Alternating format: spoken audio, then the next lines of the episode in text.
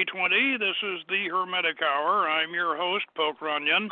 And tonight we present a discussion on a review of Broth from the Cauldron by Cerridwen, Cerridwen Falling Star, who will join us in the discussion of her book. Cerridwen is a neo pagan witch who writes historical novels based on her past lives. She lectures and teaches on shamanic magic, spiritual development, and ecological philosophy. She has joined us in Feraferian rituals and is a leader in the Northern California pagan scene. Broth from the Cauldron is somewhat autobiographical, with most chapters recounting personal experiences, which are almost parables, describing the lessons her life's adventures have taught her from her childhood to maturity, living and practicing her craft. So, if you would like to spend an hour with the wisest of the witches, join us and sip the broth from the cauldron. Lady Cerridwen, are you with us? Hey, Poke, here I am. It's Cerridwen. Oh. Happy to be oh, with you. that's great. And, uh, but before we get go, going on this, I, I want to uh, I want to tell uh, all of our listeners how how very very much I have enjoyed this book. I mean, uh, it, it, it, we have we, you and I have had so many similar experiences from scuba diving to, uh, to hiking uh, and, and and adventures with animals, rattlesnakes and raccoons and and all of the. I, I, this this is just an absolutely delightful book, and and I I have it. I, I you know once I got into it, I couldn't put it down. It's just delightful, and and. uh and uh, I, I want to recommend it to everybody. Uh, have you got it? Is it available? Is it available now? Uh, it is coming out May 12th.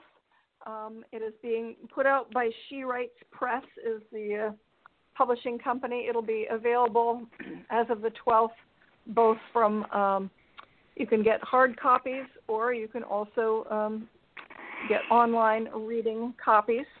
And so you can pre-order right now from Amazon, and then they will you will be among the first to receive it when it uh, when it comes out.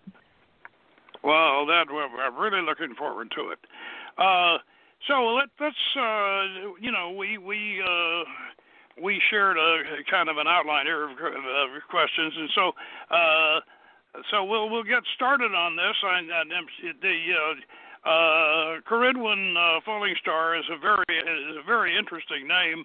Uh, how how did you uh, how did you come with that come by that name? Uh, well, when I first got involved in uh, in magic and uh, Wicca, I was told that people generally picked a magical name, or or a magical name picked them. And so my very first summer solstice out in Coeden Brith, which is with some pagan-owned land in Northern California, I uh, kept hearing the name Cerridwen in my head. I knew it was a goddess, but I didn't know much else about her. And so I started asking some of my elders, and they said, "Oh, she's a pig goddess." And I was like, "Oh, a pig goddess." Well, and I thought, well, maybe I can get behind beneficial greed here. That might be okay uh, to be with a pig goddess. But of course, when I researched her, I found out she was quite a bit more than that. That she was, in fact, the goddess of the cauldron, uh, from which all poets and artists had to drink in order to be inspired. That her cauldron also uh, held the power of birth and death and rebirth, and so that. Uh, it, she was actually very suitable uh, for someone like myself who was going to be dealing uh, with transformation during that. Yeah, this is ritual, this is Celtic um, tradition. Oh, right. uh, just, just, just so, just, just in case our, in case there's somebody out there who who doesn't realize that it's Celtic, I'm sure most of us do, but but I just wanted to mention yes, that. Yes. Uh, Excellent. Uh, now, uh, you know, uh, how does somebody like like you, uh, who grew up in a conservative, agnostic household, get involved in Wicca and witchcraft? Well, it was definitely a bit of a swerve, um, but I was working as a journalist at the time, and uh, my editor walked in the room and said, "There's a witch on trial for fortune telling," and I I raised my hand. I said, "Oh, I'll take that story." Uh, so that's what I ended up was I, started, I went to this uh, trial of a witch who was on trial for fortune telling in 1975 of all times, and uh, by the end of the trial, I was completely intrigued about this modern version of witchcraft. I didn't realize uh, that there was still a modern version, and so that's uh, that's how I initially got involved. Yeah. Uh, well, how did your family react to you becoming a witch? Well, I was surprised that they weren't a little more uh, tweaked out about it. Um, uh, there's a chapter in my book, uh, Broth from the Cauldron, that talks about my father uh, witnessing me doing a, a solitary ritual under the full moon during a full a family camping trip, uh, during which a bear walked out of the woods and made a full circle around uh, the circle that I had drawn, and then walked off in the other direction. So, when my father saw me after that, he he, he kind of grudgingly said, "Well, pretty good trick with the bear," and uh, I could see that he was a little intrigued in spite of himself. But the fact is, my family had gone camping the whole time I was growing up. You know that we we traveled all across the country and we're always out in nature. And my father used to say, "Why would anybody go to church when they could go out in the woods?" And I kind of say, "Yeah, why? Why would they?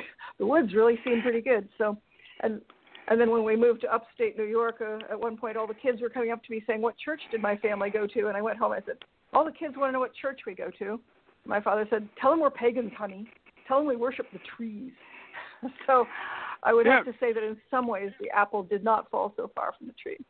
Yeah, that that makes a good story in the book too. That that that's one of your one of your adventures that you recount in the book about the bear in the circle, and and uh, right. uh, so uh, thanks for sharing that with us.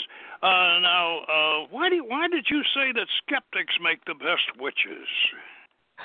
Well, I think that um, that really witches are kind of the shamans. The shamans are basically the scientists of the sacred, and as a witch, you know, we're very curious. Science says that we don't know what about 50 or 60 percent of the brain is for. We're very, very interested in that 50 percent. What what else can we do? What else could humans do with our consciousness?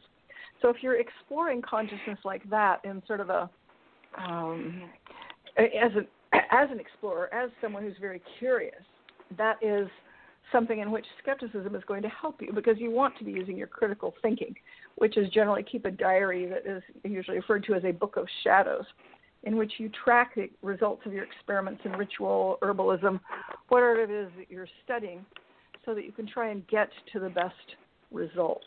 So it is a tradition that um, it appeals to people uh, of intellect and people of, of a curious nature. It is very short on dogma and very long on experience. I always say, you know, I've been a teacher for many years, and I would say teaching witches is like herding cats. You know, they they tend to be very independent minded uh, rather than followers. But um, that's something that I enjoy. What I enjoy about it and about any form of paganism, as you may also enjoy, is that I don't have to give up my intelligence to have a spiritual tradition. That these things can work in harmony. Yeah. Uh, well, you know, uh, uh, uh, Easter, Halloween, Christmas are all originally pagan. And uh, can you explain the uh, the roots of these celebrations, and how how are they different, and how are they the same? Well, um, you know, certainly most of the, uh, the the holidays that we celebrate in our culture were pretty much originally pagan. You know, Easter uh, is the one that's coming right up, of course and that is, you know, the actual word Easter is from the Celtic goddess of the dawn, Estra, which is also where we get the term estrus, which is when the female goes into heat. And it is indeed a fertility festival, which is why even today they celebrate with eggs and bunnies, you know, and people always say, well, what have the eggs and the bunnies got to do with Christianity? Well, absolutely nothing.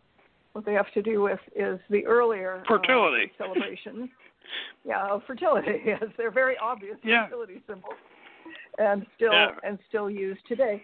And you know, spring. You know, again, that's it's the, uh, the the spring equinox is what's being is the closest uh, pagan holiday being celebrated, and that is the resurrection of the earth. You know, Easter is about the resurrection of Jesus, right. but um, the equinox is about the resurrection of the earth, the rebirth of of nature as things again get green and um, flower and the world comes the dying, out of the dying god, the guy dying god, of course, is a god of uh, is a god usually a god of vegetation, and and uh, you know and he's, so so yeah that that makes that makes good sense, and and uh, right. um.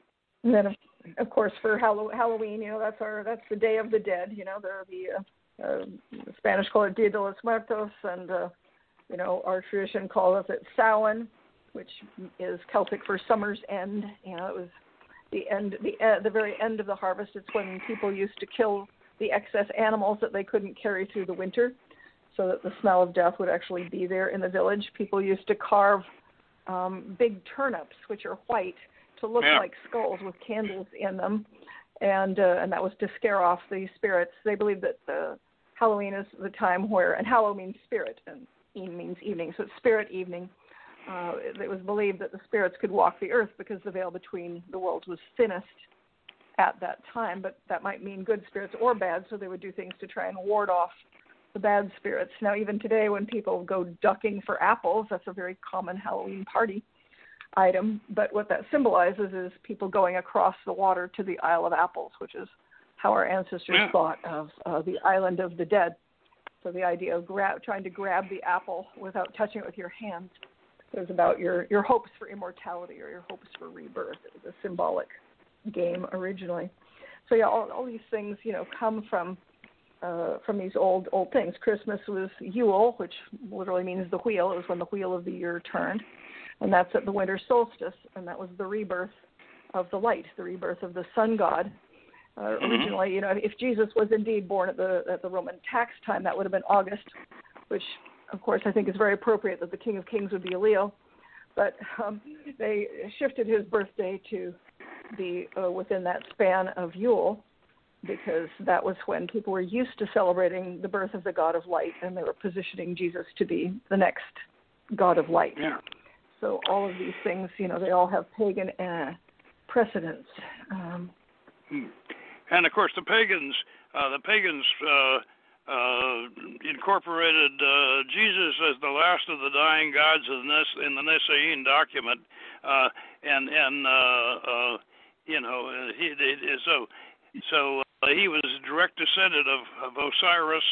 and, and all the way down, and and through uh, through a number of them. Anyway, uh, your other three books that you've written, the heart of uh, the heart of the fire, which I believe we we did review, and and uh, white as bone, red as blood. This is a series of historical novels, and they're based on past lives.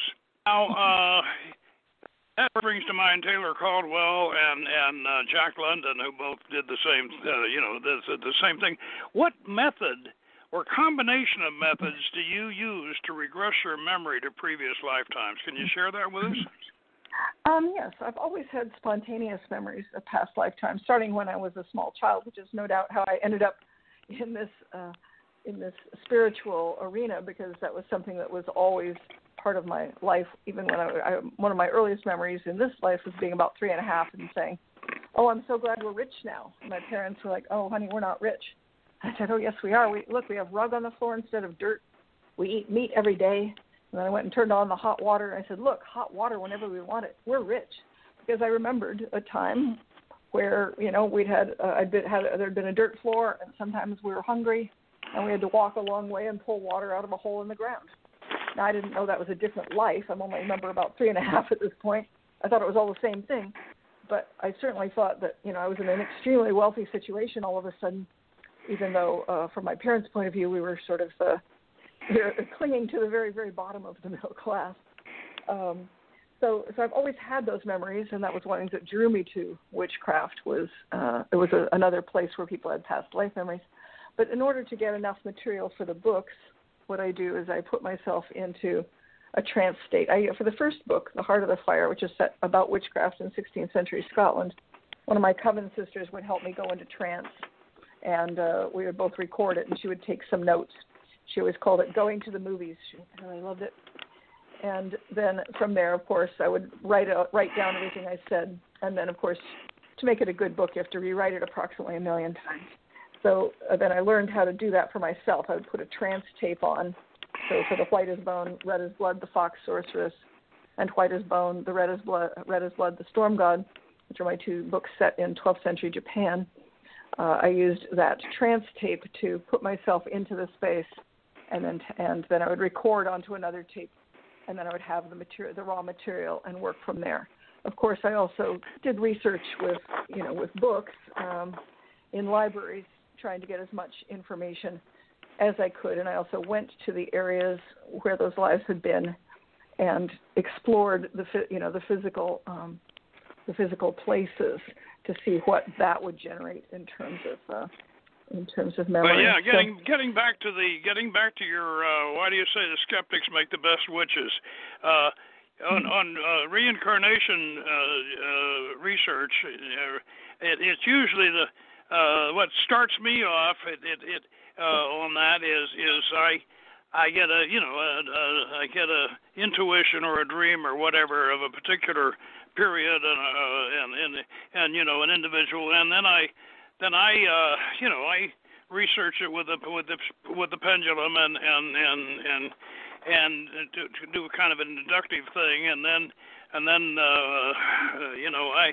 Uh, but I then what I really do is I, I research the period. I dig into the history and and and and uh, uh, because it, it, I, I feel like there's so many people who don't who write these who write these uh, books, you know, uh, uh, the, the, who who claim that they're you know they and you can just tell if you know the history of the period and you read their book and you just know absolutely if you know the if, if you really know the you know you know that they that they really not. I mean they want to be but they're not.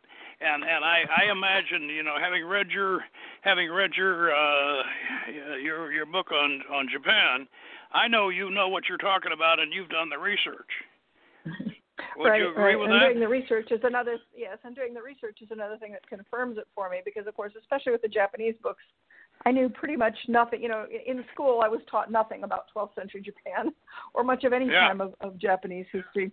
And yet, you know, I'd get these memories, and then I would research it, and I would find out, oh, yeah, that battle happened exactly the way I remember it, and oh, this thing was, that's right. oh, that's exactly the way I remembered it, and, and I would get chills. I'd be like, oh gosh, I, I just don't know any other way I can be getting this information if I wasn't actually uh, yeah. there. You know, there was something that came up when I was writing The Heart of the Fire, which is again set in 16th century Scotland, right. where I kept thinking that the village that I was in was Catholic, but I knew that Scotland was Protestant by that time. So I, I, well, I the reason why sure I asked why you that, I, yeah, the reason why, I asked you that, and, and why why I'm mentioning the the research is is that that uh, because we both uh, we both share the same uh, beliefs and the same you know the same ability. Uh, that I, I just want to explain to our to our listeners that that uh, in in order to really do this successfully, you really have to check yourself out with the with the actual history. You can't just you can't just just assume well because I remember that it's got to be right. Uh, you you, you it, it has to you, it has to match up. And and one of the one of the one of the most disappointing things uh, that I that I found in this genre, in this genre is the uh, is one of these books on uh, uh, the uh, the life and there's no there's a number of them on the life of on the life of Jesus. And and the people who write these these books some of them they they know they know they know nothing of what was you know of of of what was going on in the Holy Land at that time. And uh that uh, and I and I'm not suggesting that I have I have written one, but but but but I, I at least I've done the research, you know. So I suppose if I if I thought I I, I could, I would.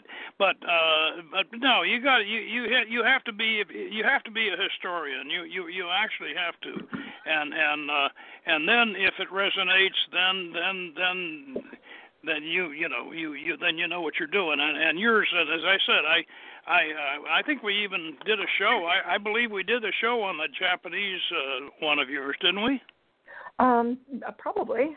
If not, we can yeah, I think it. we, we did. And I and I found that book, you know, because I do know something about Japanese history, uh, having having uh, been a you know uh, one of uh, Dr. Hatsumi's ninjas. I, I I do know something about their history, and that book really resonated with me.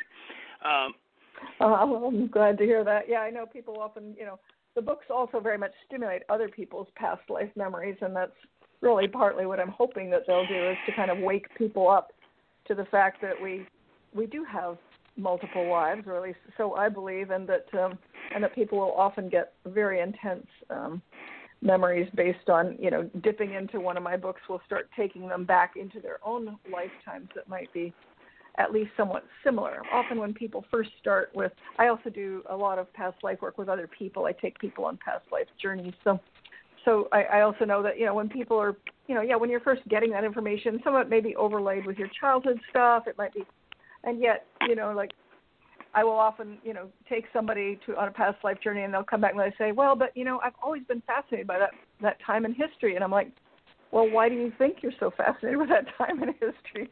You know, like which came first, the chicken or the egg? If, if you have that fascination, there's, there's probably some kind of a reason for it.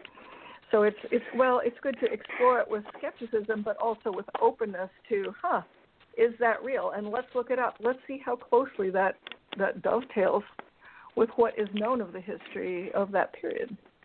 Right. As I was saying, now, you know, that one that there was that one thing about me thinking that I'd been a, a Catholic village. And then I was in Scotland researching, and my, one of my cousins happens to be a history teacher, and I mentioned this discrepancy to her, and she says, "Oh, whereabouts was the village?" And I told her, and she said, "Oh, they're still Catholic there. They never changed." So sometimes you think you're wrong, and it turns out, well, actually, you're right. You're right. Yeah. Yeah. Mm-hmm. Now, now, uh, would you uh, talking about the philosophy behind this? Would you say that Wiccan belief now, I'm, uh, you're, you're going to speak for the craft, Wiccan belief in reincarnation comes from the Druids or from the Gnostics or perhaps a medieval synthesis of both traditions? Now, that, that, that this is kind of a uh, you know, and I'm kind of I, I may be leading you a little bit on this one, but let's let's I, I you know we know the Druids, you know, they're very very much into reincarnation, and and uh, and and so were the uh, you know so were the Valentinian Gnostics, and and. Uh, and uh, then, of course, there's a synthesis of both of these that in the in the medieval Cathars. Uh, now, now, uh, what, what what are your thoughts on that? Do you think that's where the Wiccan Wiccan belief comes from? Mm-hmm. I think probably the Wiccan belief goes back further further than that. Uh, you know that that you know all of these things probably have an origin point far beneath you know far earlier than that. That I think really, and you see it all over the world. You know, in India they believe in reincarnation. In Japan they believe in reincarnation. You know, most pagan traditions have some variation on reincarnation. I think it really goes back to people's observing of you know the the cycles of nature that you know everything looks dead in the winter and then spring comes and the green leaves come out and the flowers come out and and nature's reborn. And i think people just saw that that all that life was cyclical that there was birth and growth and death and then they and and then rebirth and that they simply assumed that the same applied to themselves as well that everything else gets recycled so why not the human soul or why not human consciousness. So I kind of suspect that the origins go, you know, way, way, way back into kind of dawn of human consciousness and human thought, and then achieve various forms of expression later on, as you say, through the Druids and the Gnostics and the Cathars and uh, you know all these all these various other um, traditions world worldwide which believe that we have many different times and many different um, expressions. Well, the ancient pagan Irish were so uh, were so much into it that they actually uh, they actually could defer debts into the next lifetime. that's very that's very funny, and yeah, and who knows? Karmically, it may it may have wor- uh, worked out. I know at one point I was taking people on a, a sacred sites tour of Scotland, and we were able to go into the barrows, you know, these these old uh, tombs, and mm-hmm. do ritual inside inside the tombs, and what you really what I really noticed about that was it was the energy there was so sweet. You could tell that the people who made these were not afraid of death. It was just so it was peaceful and it was joyful and it felt really really good to be there. And it was a very you could feel it was just a tremendously different attitude um, towards death and dying. And down in those barrows and those tombs, one of the things they used to do is they would uh, they would bury people until the flesh had gone away, and then they would take the skulls and they would put candles inside the skulls, and they would do that with animal skulls too, foxes or uh, other animals, and then they would commune with the ancestors in those tombs. That's one of the rituals that they would they would do. Again, that's where we get the, the lighted pumpkin for Samhain or the lighted turnip that was originally an actual skull. But the the, the, the sense of death being just a, a very sweet sleep and a preparation for the next phase uh, I think is very strong in most pagan traditions, yeah. and certainly in the Celtic one. When you were 14 years old, you uh, you you uh, did a an experiment in metamorphosis with caterpillars, and you you put a couple of caterpillars in a in a in a big mason jar, made it sort of a natural, sort of a terrarium, and uh, and you know this this I uh, when I read this, and I realized that this was a natural model for the alchemical process that is described in the chemical wedding of Christian Rosenkreutz, which, of course, is one of the founding documents of the Rosicrucian tradition from the Renaissance. Um, now, uh, what what what what the what the, the the key to it was the two the heads of the caterpillars uh, down there in the bottom of the bottle. You know when uh, the the two decapitated heads.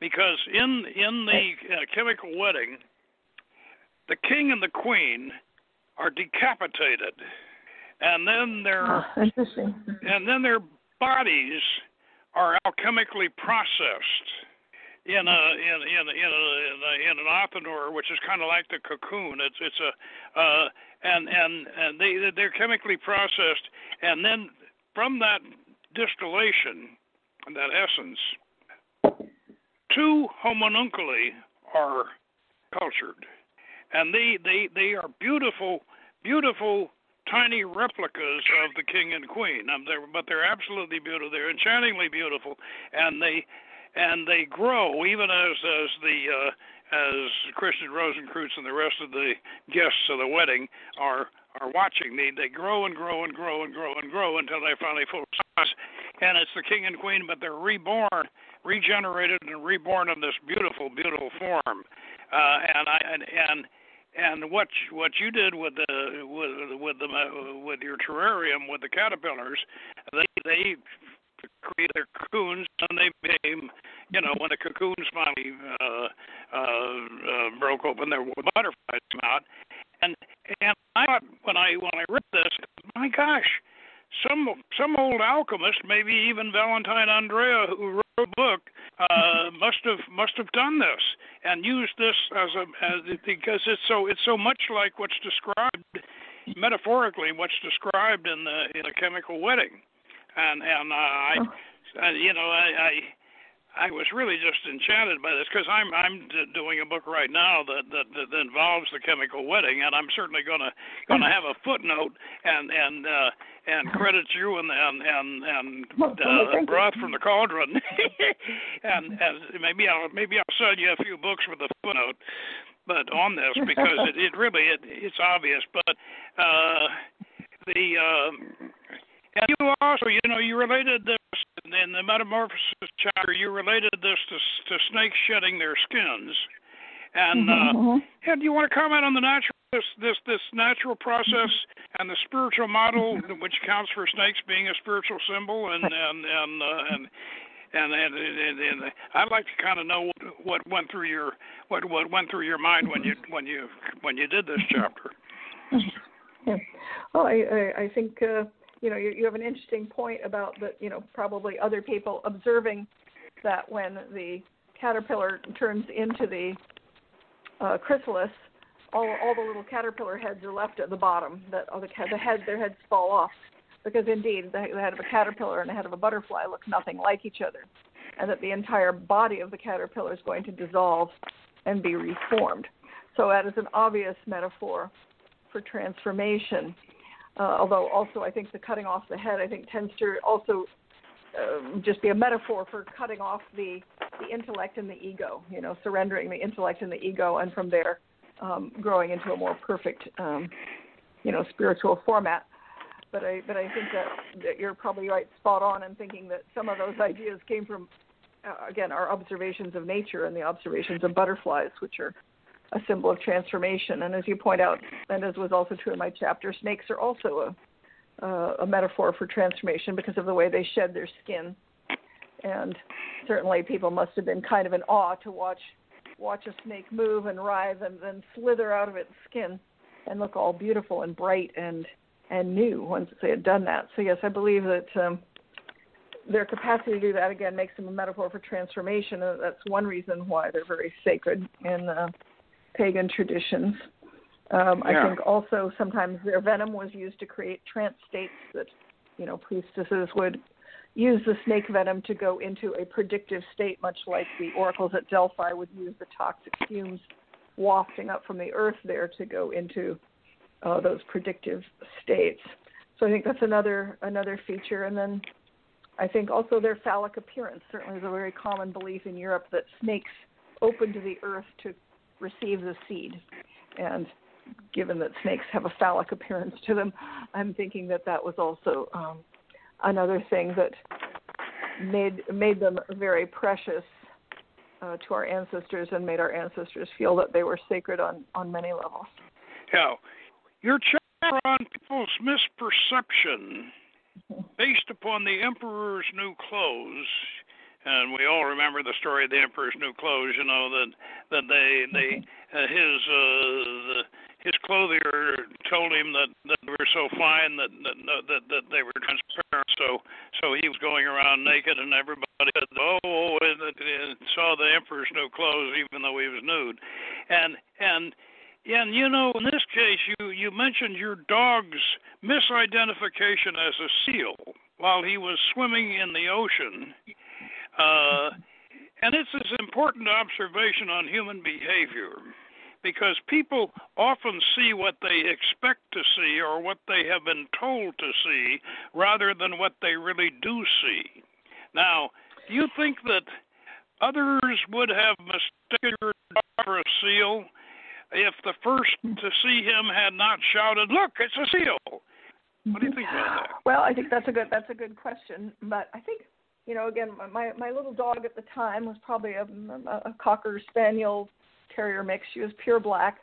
She loved to swim out beyond the waves, and when her when her ears were plastered to the side of her head, the shape of her head was very much like a seal. And of course, all that they could see of her was like from the shoulders up, which is about what you would see of a swimming seal as well.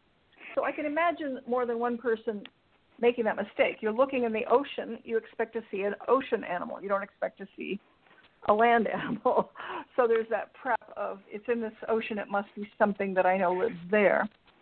But I think yeah. what was more interesting in that situation is that, you know, once various adults were saying it was a baby seal and believing it was a baby seal, even when I said, no, that's my dog, they did not believe me.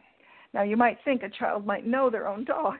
but yeah, right. by that time, but, but but at that point, they were very invested in their perception of it being a baby seal to the point right. where they were ignoring the expert, the person who knew the dog, and saying, "No, that can't be a dog; it's a seal."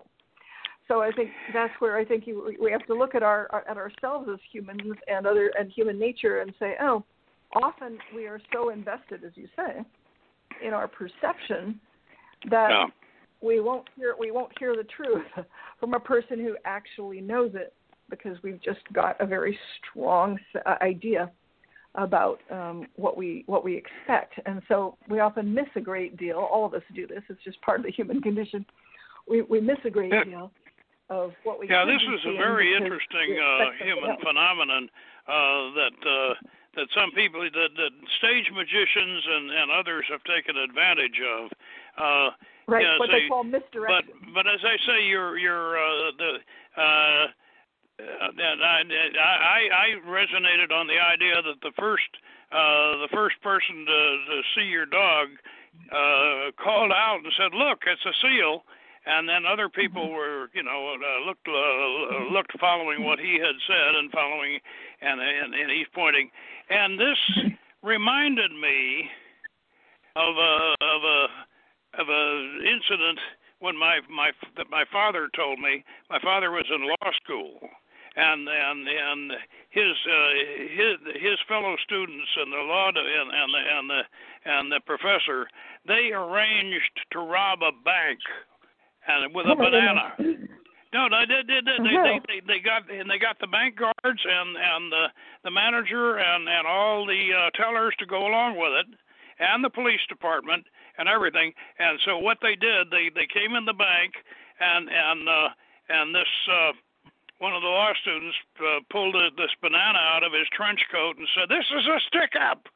And the the guards backed backed away with their hands up, and the tellers all, you know, you know, backed backed up, mm-hmm. and and everybody in the bank backed up and put their hands up. Mm-hmm. And uh-huh. then, you know, after after they got all the fake money and and left, then the same students came back in uh, as as detectives and interviewed the uh, interviewed the people in the bank, and the, uh, the, the, the the the the people said that Oh well, yeah, they, no, it was a 45 automatic, and they all agreed that it was a, that it was an automatic pistol that the guy had, but it was a banana, and they couldn't agree on whether it was nickel plated or whether it was blued, but they all they all were sure that it was a 45. and you know, and this is right. and, and yeah, yeah. This is the way people they see what they want to see, you know, and and and they see what they're told to see that's why I was thinking when I read your account here that that that that it, that, that it, it was very that, that the the first guy to see the dog uh, identified it as a seal, and then everybody else looked and they saw a seal. Right, and of course one of the factors there was a man, you know, identified the dog as a seal in a very authoritative voice. So when the when the child, the girl child, says no, it's not a seal, it's a dog. No one listens yeah. to the child what could a child possibly know? And that's one of the things that I, you know, that's one of the reasons I brought up the Emperor's New Clothes because in that in that story, it is a little girl who who la- starts laughing and says, "The Emperor is naked," and that when she says yeah. that, then suddenly people realize that the Emperor really is naked, and and so that's it's that thing of let's you know let's be willing to hear the truth regardless of the source, regardless of the source that maybe you think this child is too young and immature to know, but maybe the very freshness of their vision, their beginner's mind, as the, as the Buddhists call it, is precisely what is needed in a situation to actually see what the truth but, is. But yeah, but when you told them it was your, it was a dog, it was your dog, and and and, and they didn't believe you, but they did, but they but they were still following what the, the what the first guy said, and and. uh So the, the little girl that, that that realized that the emperor was naked, she she uh you know, uh, uh, she must have. She, she must have uh, had had some kind of psychic power in order to do that because she she broke through their their delusion, and uh, and that and yeah the uh, you know I'm I, I'm uh, um, I'm very uh, fascinated too with the with the the chapter the the Z stands for Zorro uh, with the raccoons. And uh, uh-huh.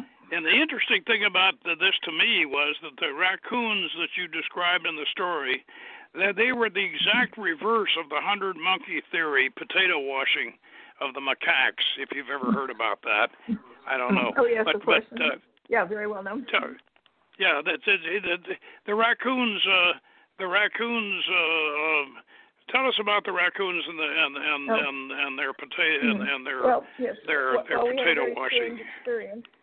Yeah. Well, what? that would have been a. Oh, oh, are you talking about the washing the washing one with Zorro? Um, yeah, that. Uh, my when my I was a teenager, my family was in upstate New York at that point, and my father knew some folks who had, I guess, they had had a tree cut down on their property, and there had been a raccoon nest in the tree, and one of the baby raccoons had been killed, but the other two were alive. So he agreed to take one, and he built a cage on the outside of our house because we didn't want to domesticate the raccoon. We just wanted to raise it safely to adulthood and free it. So we didn't want to get it used to humans and having it indoors with us. So, so there was a cage on the side of the house, and uh, we would bring the raccoon uh, in addition to the, the kibble, you know, cat kibble, which of course he likes very much. But we'd also bring him things like corn that he could open and and little crayfish and things like that that he could learn to hunt. And uh, that uh, at one point, uh, my my father decided to give him. Uh, we named our raccoon Zorro because of his mask. We decided to give him a sugar cube to see what he would do because this little guy, even though he had never been taught by his mother, he instinctively washed very carefully everything that he ate in his water dish. So he wanted to see what would happen if he gave him a sugar cube. So he gave him a sugar cube, and Zorro, you know, goes over to the water dish and he's washing and washing, and then and he's patting all around the dish because, of course, the cube is vanished. And then my father gives him a second cube, and the same thing. He goes and he washes and washes, and then he's patting all around because the cube is gone. And my father gave him a third cube, and Zorro looked at the cube and he looked at the water and he looked at the cube and he looked at the water and you could see him just trembling with you know as his instincts were warring with his intelligence and finally he just swished the cube through the water and popped it in his mouth. And my father was full of admiration. He was like, "Wow, only three tries, only three tries!" And and this guy figures out how to manage a sugar cube. And I was using that as a as a way to compare that that, that animals will will look for a solution and that humans often will get again so stuck in their perception, so stuck in their their their their initial concept of something that they can't figure out a way out of it or a compromise or a recognition that well this this thing is not like any other thing. This sugar cube isn't like an ear of corn.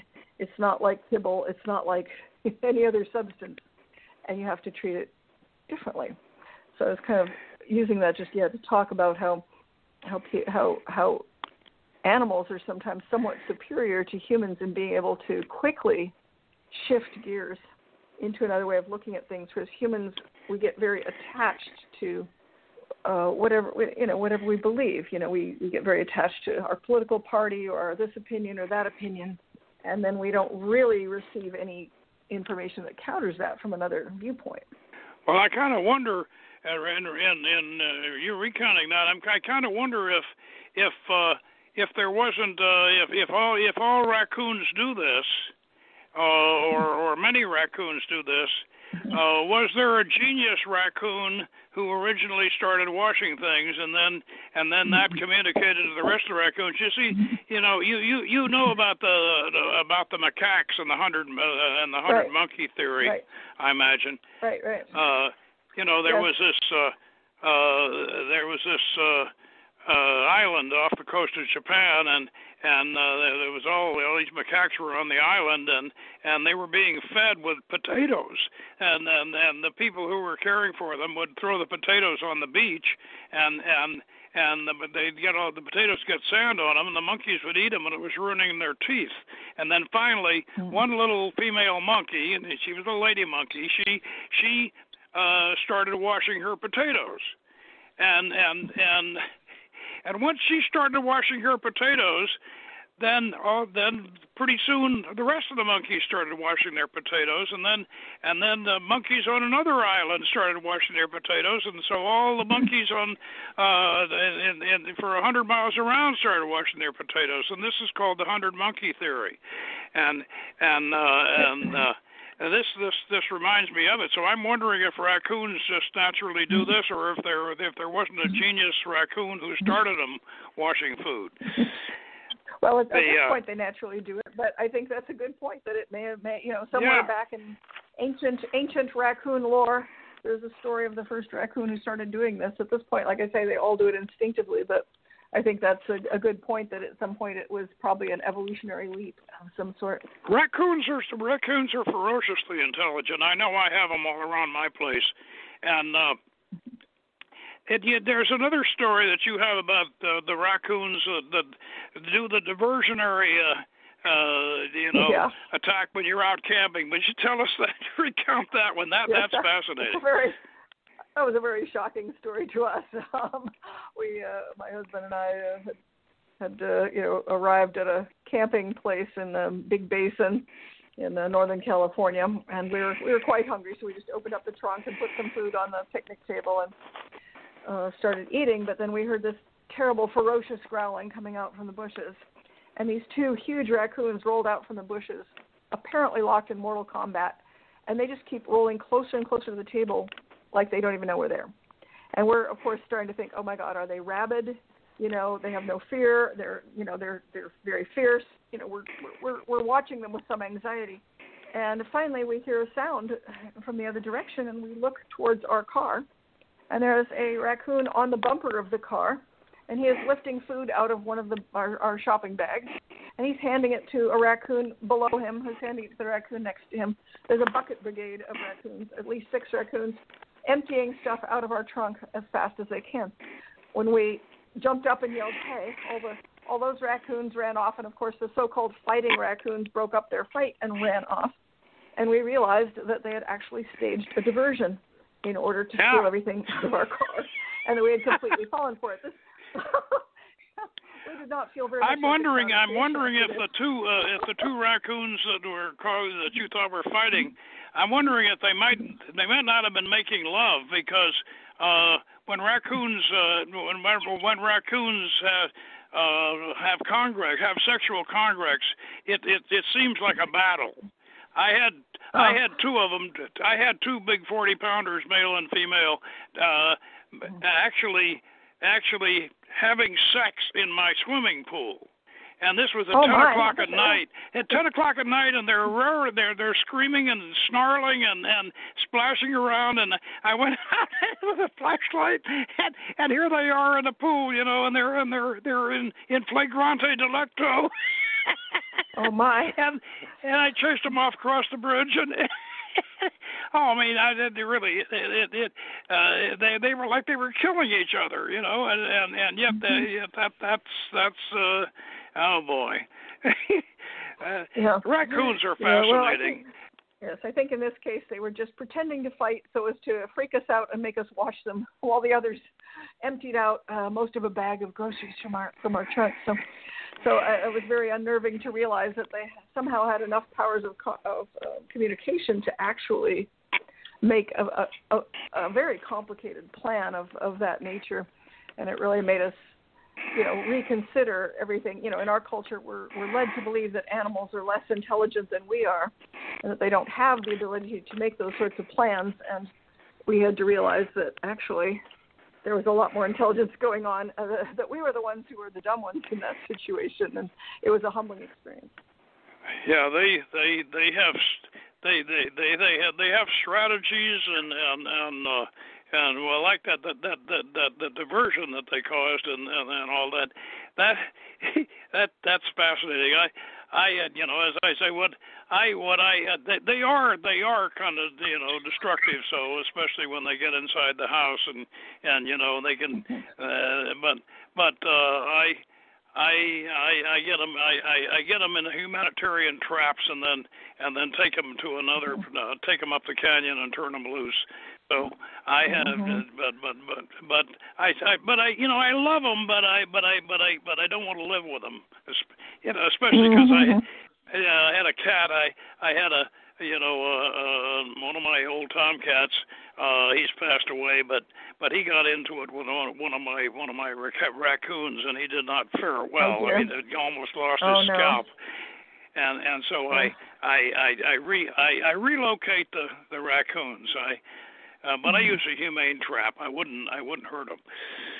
Yeah. Yeah. Speaking of uh, of, of of animals, um, I was fascinated with your with, with your shark your shark story. Um, mm-hmm. and I had a similar experience with a uh, with a shark, but uh, your your shark story and, and, and on the Big Island, I think that uh, where Yes. where you with the white tip, and right and uh, right right you want to tell yeah, us about that? An experience when I was snorkeling, uh, and uh, I was kind of hanging out over a very large sea turtle that was on the bottom, on the sandy bottom, and then a, a very large white tip, about seven and a half feet long, so probably an oceanic rather than a reef shark, um, came very slowly moving underneath me, between me and the turtle, and um, I was a little nervous about it because, well, it had a very large head, and I knew that it had a very large head. That meant it had a very large mouth, and uh, you know, I was thinking, of course, well, you know, they, you know, they almost never attack. The white tips don't usually attack, but of course, when they do, it's always from below. And he was probably thinking, well, those humans almost never attack, but when they do, it's always from above. And uh, you know, he was moving very, very slowly, and then he kind of sauntered off into the into the water and I more recently had an even more frightening experience with a a very big tiger shark, like a 12 foot tiger shark in that same bay. So, um, Well, they it- are dangerous. rare. Shark, tiger sharks kill more people than white sharks. yeah, a tiger shark could be a problem. So I, I did have a little bit of a, a problem with one of those recently. I mean, it, in that case, I had swum very far out towards almost the mouth of the bay because I saw the dolphins out there that I like to swim with, and and I got out there, and the dolphins just evaporated. I mean, they just disappeared so quickly, faster than I've ever seen. And and I thought, well, why are they going away so fast? And so I was making all my interesting sounds that the dolphins usually like to try and get them back. and I started having this image flashing in front of my in my mind of a shark attacking a man. And it was something I never worry about. And so I was like, gosh, you know, just stop that. You know they're telepathic. If you have that image, they're not going to come. So I keep making my sounds, and the image keeps flashing. And finally, I was like, well, okay, they're not coming back. And so I turned around to go back, and just directly lined up, you know, about 30 feet below, down, and directly in line with my body was a 12 foot tiger shark. And I was like, oh, the dolphins are sending me the pictures, you know. And, and I suddenly realized that was why it was so strange to keep having this flashing single image instead of a story. It was because they were trying to, you know, warn me off. Um, but I, I just again swam. I swam very slowly, you know, towards the edge of the bay where it was a little more shallow. It was steep. It would have been very hard for me to get out because it was all cliffs at that in that area. Um, but I very, you know, I got to where it was a little more shallow and then just swam slowly, slowly back. But I definitely did not like the fact that he was directly lined up with me. Um, yeah. It's a big bay. uh, uh, so yeah, I swam. I swam up under. I I, I swam up under a 14 foot hammerhead one time, and uh, oh, and got under the shark. And and and uh-huh. and, and, and, and you talk about a mouth. I mean that that animal had a mouth yeah. that was uh, that was that was wider than than my. It looked like it was wider than my arm spread. I mean it was just and he he was he yeah, he just he just went over me and and and he went over me and it was like that opening scene in Star Wars with that big that, that big destroyer you know goes over your head. Yeah. that right. what it was like and I and, and I I turned around and and and and, and swam back to this cage light and got up inside this cage light and I came up I came up and got the mouthpiece out of my mouth and and shouted over to my uh, my buddy in the boat and I said pull up the anchor get over start the motor get over here and get me. I'm not moving. Yeah. Reasonably enough yeah. yeah, yeah. and uh, like a shark cage like a protective shark cage that you could re- you could retreat to. Is that what you're talking about? What? You're saying you went to a was there like a shark cage that, that you could go and be protected? Well, it was uh, no, no. Uh, this was a this was a cage light. It was a it was just a bunch of you know a bunch of uh, a bunch of timbers uh, in a sort of a teepee with a with a light o- with a light on the top of it, and and I got uh-huh. inside it and and I oh, got I inside it, and it was pretty good protection, especially from that from that hammerhead. I mean, yeah. he he uh-huh. with his hammer he couldn't get in there, and and uh, uh-huh, you know. Yeah. The, but uh, but it it uh, you know I it was a it was a kind of a nightmarish experience you know, being under the damn thing and and and having his having his head having him go over the top of me like that. But anyway, I really appreciated it, as I say your your your diving adventures, and and also the dancing with the dolphins was delightful too. You had the you had the dolphins uh, uh, uh, circling around you and playing with you, and, and that that mm-hmm. that that's a fascinating chapter. Yeah, I, I love the dolphins. They're, I, I really think they have a very uh, unusual form of intelligence that we, we can't even begin to really really grasp. Yeah. I can feel more, more recently when I'm with them. I, I feel that they're doing something to my brain. I don't know what it is, but it feels good. It feels like they're trying to trying to they're, yeah, they're sending me some kind of a vibration. Yeah.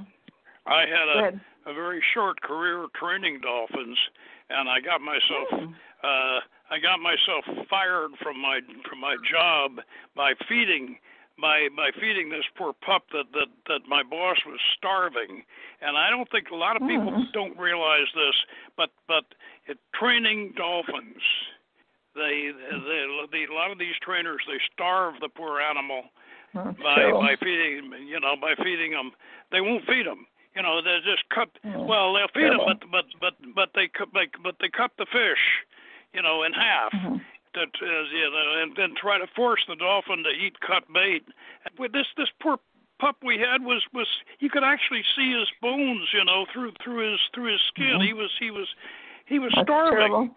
And and I finally. I finally uh uh started feeding him whole fish and they fired me. Mm-hmm. mm, terrible.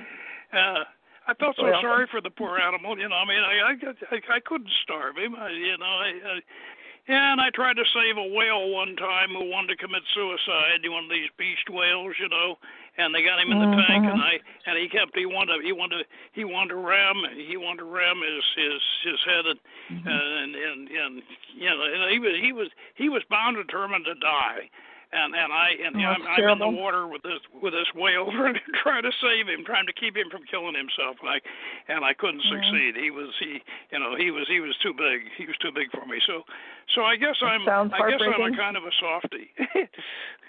yeah. And yeah, it was. It was. It, it, it was a shame to see him. you know, uh, uh, and he seemed to be healthy. I don't think there was anything wrong with him, but but he he just he just wanted to, he just wanted to wanted to die and uh, mm-hmm. maybe he just didn't want to be in captivity too. That that's also. Speaking mm-hmm. of that, uh, I thought that story of yours about the uh, the elephant and the rhinoceros with the peanuts, and you want to tell us about that? I'm sure. Do we do we have time? I know we're getting close to the end here. Are we good? Yeah, we're getting close to the but but you know okay. I uh, that I okay. uh, this book is so fascinating and, and as I say, with, with I've, you and I have had so many similar experiences. I just hope other people will enjoy it as much as I'm in, as I, I'm enjoying it, as you enjoyed writing it. Your your insights on nature and people are just wonderful. But the business about the the jealous rhinoceros, you know, I, I thought that was a, that was a delightful story. Tell us about that. We we can we can run over a little bit, you know, uh, over okay. over nine, nine o'clock. Go ahead.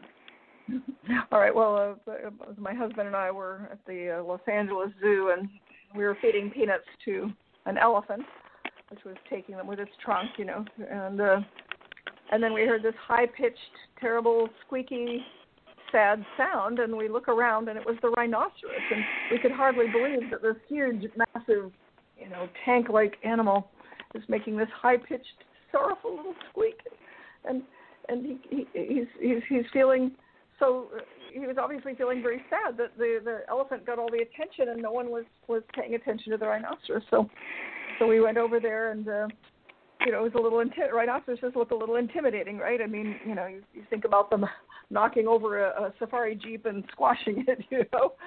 Um, but I put you know I I took a the, the, the rhinoceros looked so sad and was making this sad little squeak and and so I put my hand through the through the wire with some peanuts on it, and he very softly tiptoed over as as gently as he could, trying not to scare me, and took the peanuts. And he was uh, he, he was so happy. Uh, and eventually, I started scratching his face, and and he gave just a very happy little sigh. That finally someone was paying attention to him, and it, it was. Um, you know, kind of my my conclusion from that was, you know, sometimes it show, pays to show your vulnerability. That you know, this this big scary looking animal, you know, he wanted love, he wanted attention, he wanted uh, he wanted peanuts, he wanted all the good things in life, and and uh, he asked for it, you know, by by making himself very be very vulnerable, and so it was a very a very tender uh, tender experience. Let us let us, however, put a disclaimer on this the, the, this one. We are not trying to encourage no. uh, people to uh, to to stick their hands through the cages and feed no. animals in the zoo. Absolutely not. And, and Absolutely you know, not. no, no, I, I you were you were you were probably lucky on that one with the rhinoceros that you found a very very kind rhinoceros and a very simple, yes. you know, a very sensitive rhinoceros, yes. and that and that that's fine. But but but we're not trying to encourage yes. people to do that. No, absolutely not. No, absolutely not. I, I agree. People do an awful lot of yeah. Really let's let's let's don't don't don't try it. Yeah, yeah, don't do this at home. Yeah, don't, don't do this at, at your zoo. yeah. yeah. Yeah. Now there's one one more uh, uh, story that that I would like to discuss because it's a it's a place we've both been, and that's the uh, the seven sacred pools at uh, on Maui. Uh, down by Hana, and and you had the, that's where you had the the Hawaiian ghost story. Oh gosh, yeah, that was just a little yeah a little south of there. Um, but yeah, we my husband and I were were in Hawaii on Maui, and um, we had taken the, the the back road, which turns out not to be an actual road, which is why they say if you have a rental car, you can't go on it, because uh, it's really not even hardly a, a very passable dirt road. But we, at, at least at that time, which was 1980, maybe it may be quite a bit different now, probably is. but at that point, um, it took us a very long time to get to the campground, and we found out the campground was closed. And at that time, it was night. We we just couldn't drive any further, and so we camped out on the beach, and we started hearing a little child crying in the jungle behind us. And we had not seen a house or passed another car for hours. I mean, we were out in the middle of nowhere. So we we went out in the in the in the jungle with our flashlights, saying, "Come here, come here, we'll help you, we'll help you." And this little kid is just crying and crying, and and we're going deeper and deeper, you know, looking for this lost child. And then suddenly we start hearing a whole family crying and sobbing, like five or six people, and we're like, "Oh shit!" You know, like, "Well, come here, come here, we'll help you, we'll help you." But there's no answer except for all the cries and the sobs, and and then we we we keep waving our flashlights, and then then there sounds like there's 15 people, 20 people, and it went on and on until it sounded like there was 100 people crying and screaming, and we just backed out of that forest very, very fast. And we're just like, what? You know, my husband's like, well, do you think it's a practical joke? And I was like, 100 people just hanging out in the forest in case somebody comes by. I was like, well, I don't, I don't think so, no. Um, but we were just completely flabbergasted, and of course terrorized by the sound, this ongoing sounds of crying and screaming but we just kind of stayed there all night. We kind of realized it couldn't possibly be real. There can't really be a hundred people in the middle of nowhere. So we, you know, we tried to ignore it and sleep through it. We didn't really succeed, and then um as dawn came you know the the noise got less and less you know from 100 people to 80 people to 70 people you know down to the five or six people and then and then it all vanished when dawn came and we dragged our sleeping bags back to the car and then we saw the historical marker that we had missed because it was dark when we came in, saying that on this site, you know, King Kamehameha had killed uh, and his men had slaughtered a village of 100 men, women, and children such and such a year. And we're like, okay, wait, we didn't believe in ghosts, so so we were at that time, so we were pretty um, pretty amazed. Had no idea what to, what to think about that. We're going to uh, wrap this up pretty quick. We finished uh, talking about the Maui ghost story. Right. And uh, you know, as I said, I, I've been to the same park. I did want to say this though. You know, the historical marker thing. When I was uh, at Pearl Harbor, I found uh, the historical marker for my my home submarine that used to sail out of my harbor in St. Pete, Florida, and uh, and it, it had been sunk in the in the in the in the in the Philippines, and it, I broke down and cried because when I was a kid, I used to crawl all over that boat, and and you know, and oh, I wow. found that historical. I found that historical marker, and that that was my my Hawaiian historical marker that that I had my Mm-hmm. experience. Anyway, I so much I so much enjoyed having you having you on on tonight with this wonderful book that you've written. I need to write a book like this, and you've given me a wonderful model for writing a book like this myself. And I hope when I get it done that you can review it. And uh, let's keep in touch. Now, before we sign off, to tell the listeners Mm-hmm. about where it's going to be, uh, how they can get the book, and uh, give, give the websites and all and, and everything. So will you go ahead and repeat Okay. all that? Yes, absolutely. Uh, so the the title of the book is Broth from the Cauldron: A Wisdom Journey Through Everyday Magic. It's uh, my magical memoir, kind of a Wiccan soup for the soul. It's being uh, pu- published by She Writes Press. It'll be out May 12th. You can or- pre-order it from Amazon, or you can pre-order it from your bookstore if your bookstores will be open by then. Um, right now, we're pretty much getting things online. You could probably order it from a number of other online areas. You can also uh, place an order through my website. That's www.cerridwenfallingstar.co, not .com, but .co. Uh, you can also get to the website through www. Uh, the uh. In that case, it is .com. So either one of those will take you onto the website, and you can just click a button, and it'll take you right to Amazon where you can order. There's also a uh, a giveaway happening through Goodreads right now where they're giving away some of these books. So uh, that'll also tell you how to uh, how to get in line uh, for some free books as well. And I'd like to mention before we close, as you had reminded me, that uh, Cerridwen is, is is also featured in Lady Jo Carson's uh, uh, Dancing with Gaia, that wonderful uh, video that uh, uh, that Lady Joe produced. Uh, I, I think that's www.feraferia.com, but but I'm not sure. Anyway, Google Feraferia and and and they, it'll take you there, and you you can get uh, dancing in Gaia and and meet Lady Joanne Cerridwen, Falling Star. And anyway, thank you so much for coming on, Lady Cerridwen, and uh, we'll see you again. And next week we'll be back with another Hermetic Hour. And until then, everybody out there, good magic.